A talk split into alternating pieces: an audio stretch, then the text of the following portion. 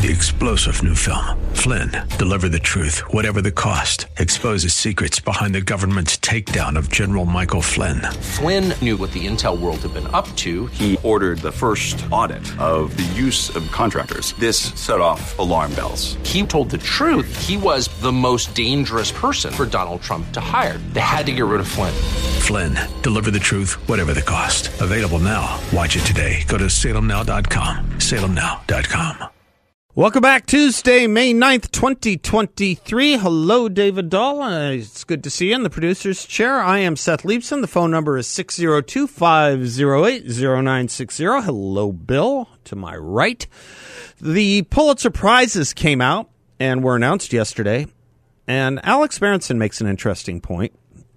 Quote, funny story, he writes. The 2023 Pulitzers came out. Guess what wasn't awarded? Yes, for the second straight year, nothing COVID related won. The biggest story of the last three years, and no prizes. It's almost as if journalism is ashamed of itself. Close quote. As if. For what it's worth, I recognized none of the Pulitzer Prize winners. There is, as you can imagine, a lot of writing that was rewarded for topics on racism. Most of the winners were from that genre, and the General Nonfiction Award went to a book, a biography of George Floyd, of course. The fetish with racism in America has become exactly that a fetish. The etymology of the word fetish is a calque, a, a loan word from the Portuguese, meaning sorcery and alluring charm. It is also, as most sorcery and charm is, cheap. It might also be, as I think it is, dangerous and harmful. Psychologically harmful individually and sociologically harmful extrapolated out over and across society. But this is where the media and most education is today. Everything at the least ra- at the least racist moment in our history in the least racist country of the world, everything is about race. Here's just a little of our trajectory that has long been forgotten. Take the year 1958. Almost half of white Americans polled by Gallup said that in the language they used at the time, if colored people came to live next door, they would be likely to move. Half of white Americans said that. By 1978, only 13% of white Americans said that. And by 1997, the proportion had fallen to 1%. That's only one measure of racism's pr- profound decline in America. Friendship is another. Take 1964 a mere 18% of white Americans claim to have a friend who is black. Four decades later, Gallup found that the proportion of interracial friendships had more than quadrupled. 82% of whites said they had close non white friends, and 88% of blacks reported having close friends who were not black. Now, from San Francisco to, I guess, everything the press likes to pick and pluck at, America's legacy of slavery is what keeps being exploited here what's most interesting to me is that in 2008 and 2012, for a country that is so systemically racist, it wasn't anywhere to be found. It's been invented since. 2008 would have been the year when an African American beat the second most famous political leader in the world for the presidency here in America, a war hero. And as I said, probably outside of George Bush, the most famous, recognizable political leader and American in the world, John McCain. It's actually difficult to overstate how famous John McCain was, regardless of your opinions about him. And he lost the presidency by 10 million votes in six states against a first term senator unknown to the world four years earlier and an African American. And that man, Barack Obama, won again against another hugely famous American and Caucasian in 2012 and it's not as if McCain or Mitt Romney were exactly seen as extremists. But somehow, now, the racism in America is so steeped in our DNA, we are a systemically racist country soaked and saturated with implicit bias. And, as I say, the media finds this narrative exploitable. And of course, why would they not? The Pulitzer Committee rewards it. Let's have some honest talk about this. Yes, America had its sins when it came to slavery. but it wasn't all of America, and it wasn't even the larger part of America. It was the minority part of America, both in population and states. Yes, America had its sins, but unlike other countries, it was among the first to expiate them, and oddly, still one of the few countries blamed for those sins, while those who sinned much worse and for a lot longer period of time seemed to escape the same opprobrium. This includes African countries and it includes Arab countries. I'm grateful to Dennis Prager for writing some of this up as I shall borrow from something he wrote, which is this. Cornell professor Sandra Greene, a black scholar of African history, writes, quote, slavery in the United States ended in 1865. But in West Africa, it was not legally ended until 1875, and then it stretched on unofficially until the breakout of World War I. Close quote. Here's how systematically racist we are. As Dennis writes, 4 million black people have emigrated to the United States since the 1960s, and tens of millions more would if they could. Are they all fools? Why would anyone move to a country that is systemically bigoted against them? Did any Jews emigrate to Germany in the 1930s? Blacks have emigrated to the United States because they know what Ayaan Hirsi Ali, the black woman who fled her homeland of Somalia and who now writes and lectures in America, they know what she knows. Quote, what the media do not tell you is that America is the best place on the planet to be black, female, gay, trans, or what have you. Close quote. Here's what I think we need to appreciate better we think it a legal as well as moral crime to convict the innocent, and it is equally a legal and moral crime to exonerate the guilty. But this is what we do here as a matter of sociology, pedagogy, and journalism. And yet, this is what we reward. And we wonder about the anxiety ridden depression and down market view of ourselves and our country. I actually think it's cruel and a form of sociological, if not psychological, abuse for our media, aided and abetted by our education system as it is, to keep telling and teaching us how bad a place we live in. We know the effects of telling a child how bad he or she is. In other words, we know how to make a child fail and be filled with anxiety and other psychological social problems and disabilities, continually telling him or her she's a failure. Tell him or her there's something wrong with him or her. Tell the child they are defective or deficient. How is it any different when extrapolated across an entire education system and echo chamber in the media when pushed and perpetrated into the larger population about this country? How we teach and treat children is, I think, a pretty good way to think about all this, even as we are discussing adults. As we have in our teaching profession, as much as we have in our journalistic profession, graduates of several decades of politicalized education and schooling we result with what doctors Brett Weinstein and Heather Heying say are children in adult bodies. Children, of course, don't usually start off with negative and unnatural views, either psychologically or even what we might call politically or racially. But you can, over time and with enough teaching, make them that way, and you can make a country absorb and adopt such thinking the same way as well if you do it hard, often, and long enough.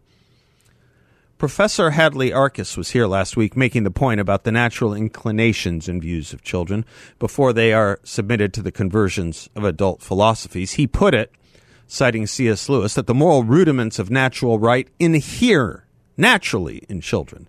They don't naturally think in racial terms. They do naturally understand notions of fairness. They don't naturally lack in self esteem. But we convert all that, don't we? About themselves and about their country. As Professors Rogers and Hammerstein noted as far back ago as 1949, and by the way, won a Pulitzer for drama back when the Pulitzer Prize was a serious thing, as they wrote, racism is not born in you. It happens after you're born. You've got to be taught to hate and fear. You've got to be taught from year to year. It's got to be drummed in your dear little ear. You've got to be carefully taught.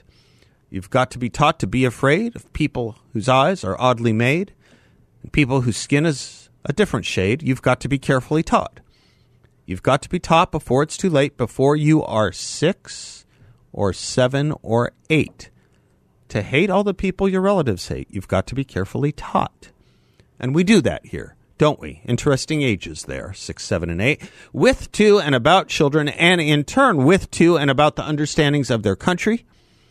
A country so awful and so systemically racist that the major news story of the week is that we don't know how we are going to deal with tens of thousands of people from other countries who plan on flooding into this one over and against the law and at great risk to themselves. Okay, America failed at some things, and for some time, but only parts of America, and the majority kept trying to redress those failures. Yet we are now defined and rewarded by defining ourselves by exclusively those failures. And again, we wonder why there is so much anxiety, mental health deficiency, violence, disinhibition, and dissociative behavior and feeling here, especially in our youth and young adult population, and why there is so much self anesthetizing. The great child psychologist Haim Ginott wrote in his book Between Parent and Child that mishandled and over exaggerated reprimands in failure cause anxiety in children. So too a society, especially as it is increasingly governed by newer and newer generations of young adults brought up in an environment that teaches as much. But, Dr. Ginott writes, failure at a task does not have to make a child feel inadequate, not if appropriately taught. I wonder, really, I plead, we take that instruction up for ourselves and our society as the road we are on, one of taught and learned inadequacy and failure, is a road of increasing depression and anxiety, and that road leads to only one destination self destruction.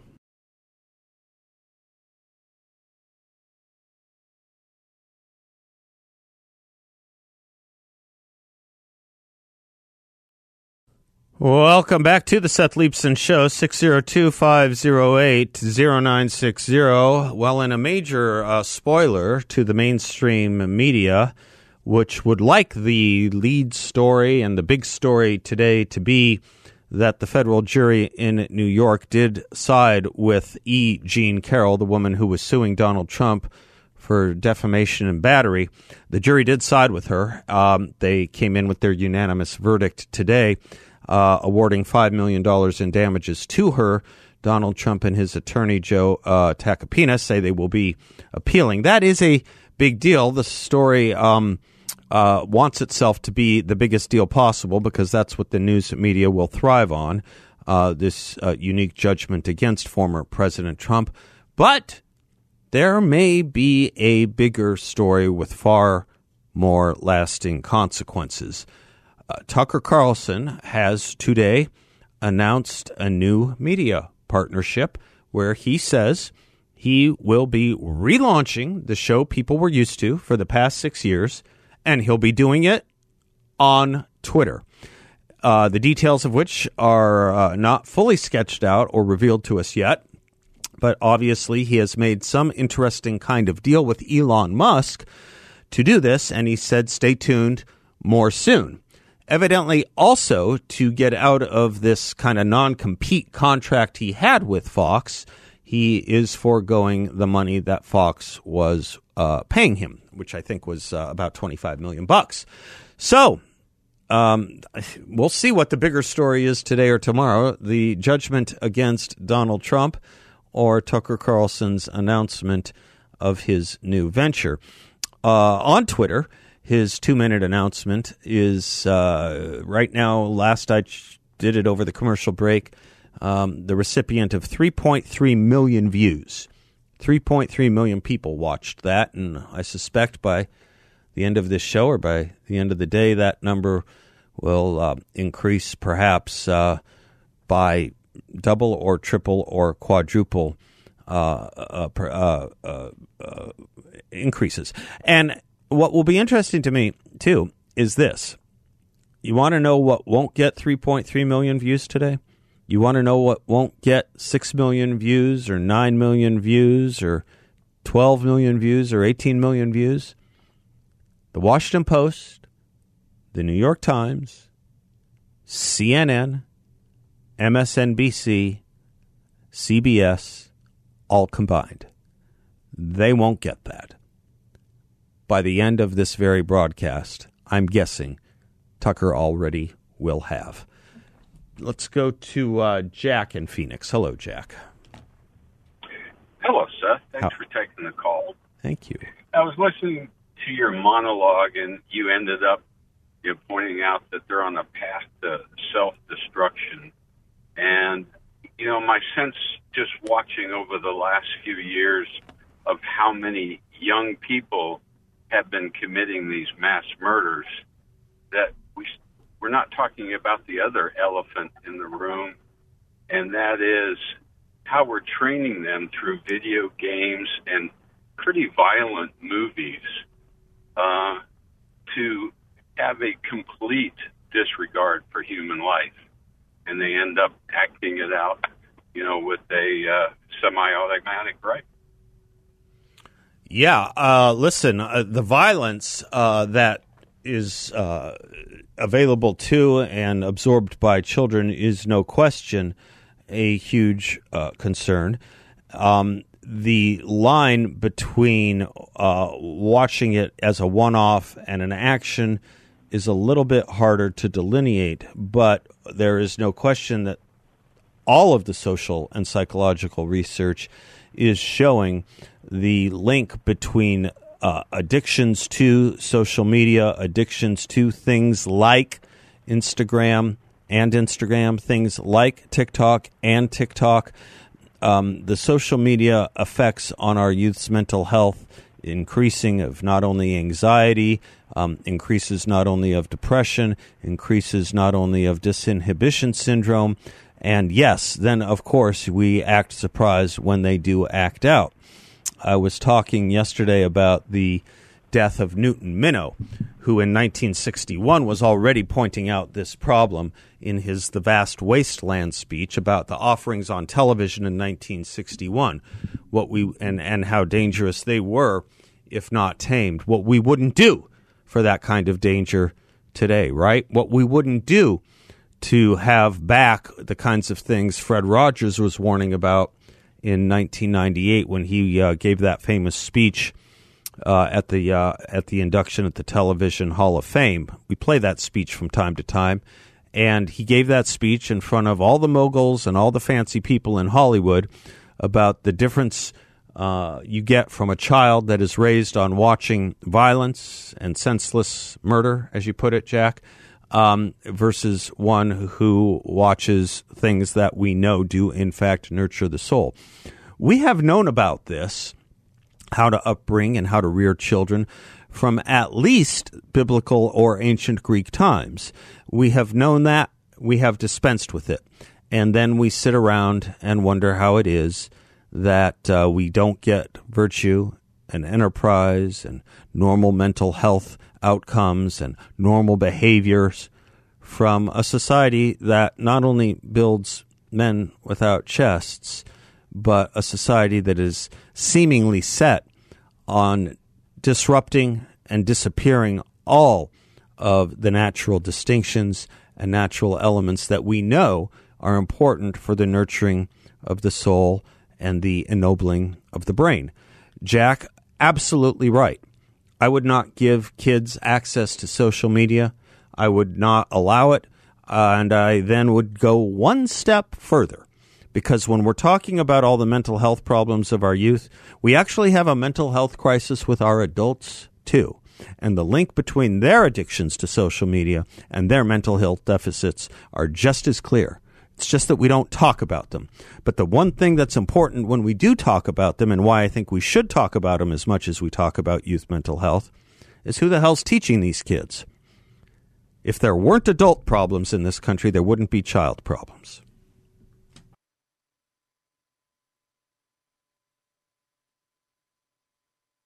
Welcome back to the Seth Leibsohn Show. John Dombroski is the president and founder of Grand Canyon Planning Associates. His website there, great place to reach out to him, is grandcanyonplanning.com. He is also the host of his own radio show, heard here every Saturday morning at 7 a.m. The Word on Wealth. How are you, John? Fantastic, Seth. All good. I don't know if you just saw this announcement. Just it's going to be big. It might be big for Twitter tomorrow, but Uh-huh. uh, Tucker Carlson just announced he's going to be doing his show on Twitter. I did just see that. Yeah. big. Yes. I imagine. I imagine that'll be good for the stock. I imagine it will be. It seems like it would be. Yeah. He Uh, was a big draw for Fox, that's yeah, for sure. yeah, yeah. I, I was saying, uh, you know, already this afternoon, three and a half million people have already watched his two-minute announcement of that. By the time Mm-hmm. my show is over here, you know that that number will probably Millions. have increased, Yes, yeah, millions, three or more. fourfold. Yeah.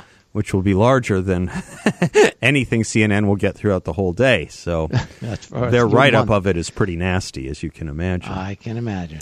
Anyway, uh, we don't know how nasty the meeting was at the White House today, but it did not end in a resolution of the debt ceiling debate, right? No, and I, I, I wouldn't imagine that it would have. This is the first time that they've had an opportunity to, you know, bend the president's ear, I guess, on this. And uh, from what the this particular article is stating, that uh, the president really didn't give in to anything, wouldn't commit to anything, other than they didn't want want to have anything attached to the debt ceiling. Um, I, I would imagine that both sides realize that the default, the risk of default, is probably something that should be off the table. Uh, and you know, in, in all instances, they've always raised the debt ceiling, but anytime we get to this this point, uh, it, it's certainly concerning. And I've got you know many of my clients who have you know I've talked talked to over the past week or two, and this is a concern, and I, I think it should be a concern for everyone out there. Uh, this is something that uh, would have an unbelievable adverse effect on not only our economy and our country, but the world if if we were to default on on our debt.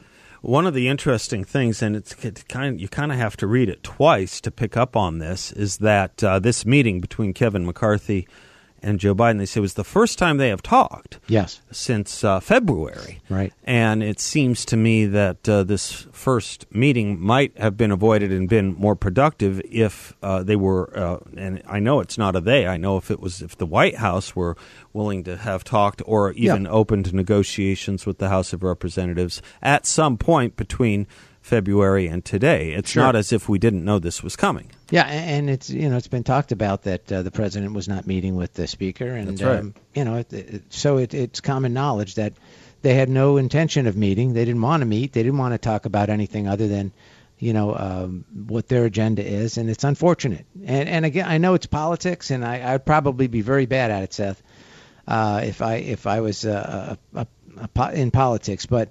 Uh, it's frustrating, and I think it's frustrating to most Americans out there. They don't like to see this. They don't like this uncomfortable feeling. Uh, they don't like uh, what they're hearing, and uh, they would like to have a resolution to not only this, but to many other areas. Yeah, they don't like uncertainty. Yeah. No one can live with uncertainty. That's uh, that's also true of the markets. I'm Yeah, going to guess. you guess. can't make decisions. It's Yeah. hard to make investment decisions or uh, decisions about your own personal finance when these types of issues are, you know, out there. Now, something tells me, because it just feels like we have been through this so many times before, as you and I have discussed, that this will probably resolve one way or the other um, by maybe this time next week, maybe, and certainly by probably the end of next week.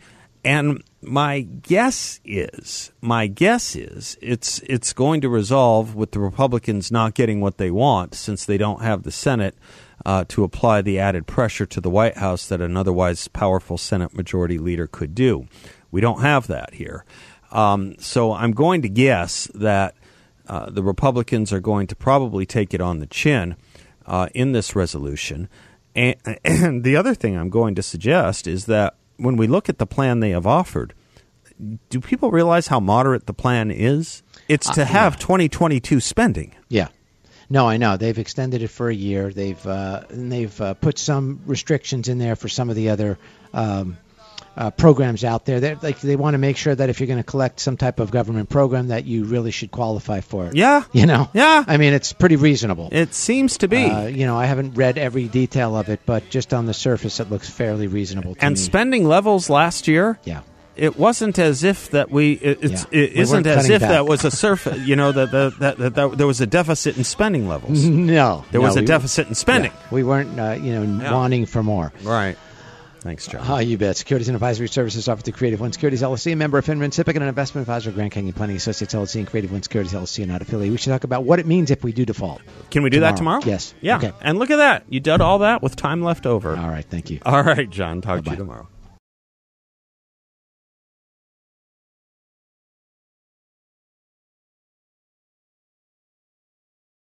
Welcome back to the Seth Leibsohn Show, 602 508 0960. Doug is in Carefree. Hello, Doug. Hi, Seth. How are you doing today? I'm sir? well. How are you? Good, good. Um, um, so, a, a couple things. Uh, your monologue. Um, why, why, why race bait? Well, um, if if you want to create the ultimate or the penultimate false flag, um, you know this this uh, fomented race war between the identity politics subgroups, then you have to, you know, you can't let the trend of racial harmony continue. You know, you have to figure out a way, you know, and so between Soros and others, you know, who funded the Ferguson, you know, the post-Ferguson um, uh, process, uh, which led to the Ferguson effect, which led to more crime, which led to more uh, disillusionment and discomfiture among you know the black community and the ignoring of black on black crime, um, and then the the advent of the summer 20 uh, BLM rioting and Antifa um, shenanigans. Um, you're you're foment you're fomenting the thing that you need to cause the chaos that you claim that you're the only ones that can solve, you know, or or end the chaos. And so it's really insidious. It's really nasty. Um, I've read academics that say that there's between six and eighteen thousand additional black homicides since the Ferguson event. And uh, what was the other dude's name? Um, George Floyd. got beat up. Yes, yes. Sorry, George Floyd, who wasn't murdered, but okay. Derek Chauvin serving a uh, 22 year sentence for murdering the guy. But if, anyways, I'm not going to go there. Anyways, so so you need you need a bad, you know, you need you, you can't have harmony. Harmony harmony leads to something other than you know political power. No, you need know, crisis, you and- need and- agitation, you need frenzy. That's what you need. That's what Yes. you need. You need an agitated population to uh, engage in um, revolution. That's that's exactly what you need. The last thing you can have is an America or any country where the people are well educated, happy, and well fed. Things that the wealthiest country in the history of the world should be able to do, and seemingly can't because of these kinds of divisions that keep being foisted upon us. And look, here's here's an interesting. This this this might shock you. It might not. You seem to have a pretty calm understanding of a lot of this, uh, Doug. But uh, the term, the frequency in the use of the term racist in American newspapers since 1970 has increased on average about 700 percent. 700%. And if you look at the analysis I'm looking at right now, you will notice that the trend lines, whether it's the New York Times, the LA Times, the Washington Post, or the Wall Street Journal, from about 1970 to about 2010 are fairly flat and fairly steady. The, t- the number of times the term racist or racism is used. It goes from 2010 to two- 2020 like a like a hockey stick like a hockey stick. And and and I'm surprised and, and the frequency has been and the frequency is raised about 700%. I'm surprised it's not higher. Um, and, and and so, you know, you said I have a calm understanding of this. It's because this was my job. My job was to sow discord, you know, in our adversaries, so it would be easier for us to defeat them militarily. You know, because there's four elements of national power: diplomacy, information, military, and economic. And so, if you if you can push, you know, on those levers and cause problems and cause chaos, you then you know create a, a weakened adversary who then can be you know pushed and then eventually succumb to you know your military endeavors. and so I, I sent you an email about something that the Biden administration has stood up underneath the office of the Director of National Intelligence called the Foreign Malign Influence Center. And it's basically the Ministry of Truth. And I feel a little sheepish talking about it because some of the concepts in there were things that I did while I was on active duty. Um, you know, I create not personally created, but I was part of a process that created a program called the Countering Adversary Use of the Internet. And one of our our kind of seminal issues was countering malign influence. And so, but but prior to 2013, you know, it was all directed at foreign audiences, you know, and it was directed to foment dissent and dissension and disruption in, among foreign audiences. But since the Smoot-Hawley Modernization Act of 2013, which essentially allowed the U.S. government to use propaganda against Americans, um, almost every agency has some aspect of this malign influence center Smoot-Hawley? kind of process. Smoot-Hawley? The Smoot, the, no, the Smoot-Hawley Act was repealed in 2013. But now the federal government, at any level, including the U.S. military, can use propaganda against the U.S. Uh, the U.S. public, and uh, and so it, that was illegal prior to 2013. Um, under the 1952 or Smoot-Hawley Act, but Smoot-Hawley Modernization Act of 2013 repealed all Are that. Are you sure those- Smoot-Hawley's what you mean? The Tariff Act? Um, Smith Mundt. Sorry, Okay. Smith Mundt. Okay, that's okay. Okay. Sorry, Smith Mundt. Smith-Mundt. Yes, right. Smoot Hawley. Okay. Sorry, Yeah. I, I was reading another article. Okay. I, I read too much. All right. It gets, it Or gets watching Ferris. Bueller's Day Off with Ben Stein. Remember he asks about the Smoot-Hawley Act? Anyone? Anyone? Bueller? Yeah, sorry.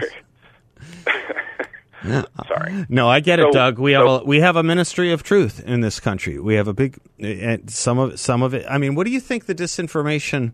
What do you think the disinformation boards were all about? What do you think it was all about when Barack Obama gave a speech at Stanford on uh, on the influences of uh, the influences of, of false reporting, you know, and fake news? And a week later, we learn about the creation of disinformation boards within the administration. Uh, Can you think of anything more Orwellian than the government having disinformation boards? That it's the government's job to be checking for what the media is reporting on? It's totally upside down. The point of the media, the point of the First Amendment, is to check on what the government is up to. And if you want to get a sense of how malign all this is, I think that was a word you used. It's a good word. How malign all of this is, Doug. If you want to get a sense, look at what all the in, the 51 intelligence officials did uh, in weaponizing for political purposes and use their security clearances to lord over the the entire country a false story that led to the censorship of a story that would have directly impacted the presidential election. That's what they thought they could use their security clearances for. And they thought they could because so far they've gotten away with it. They thought they could, in other words, because they could.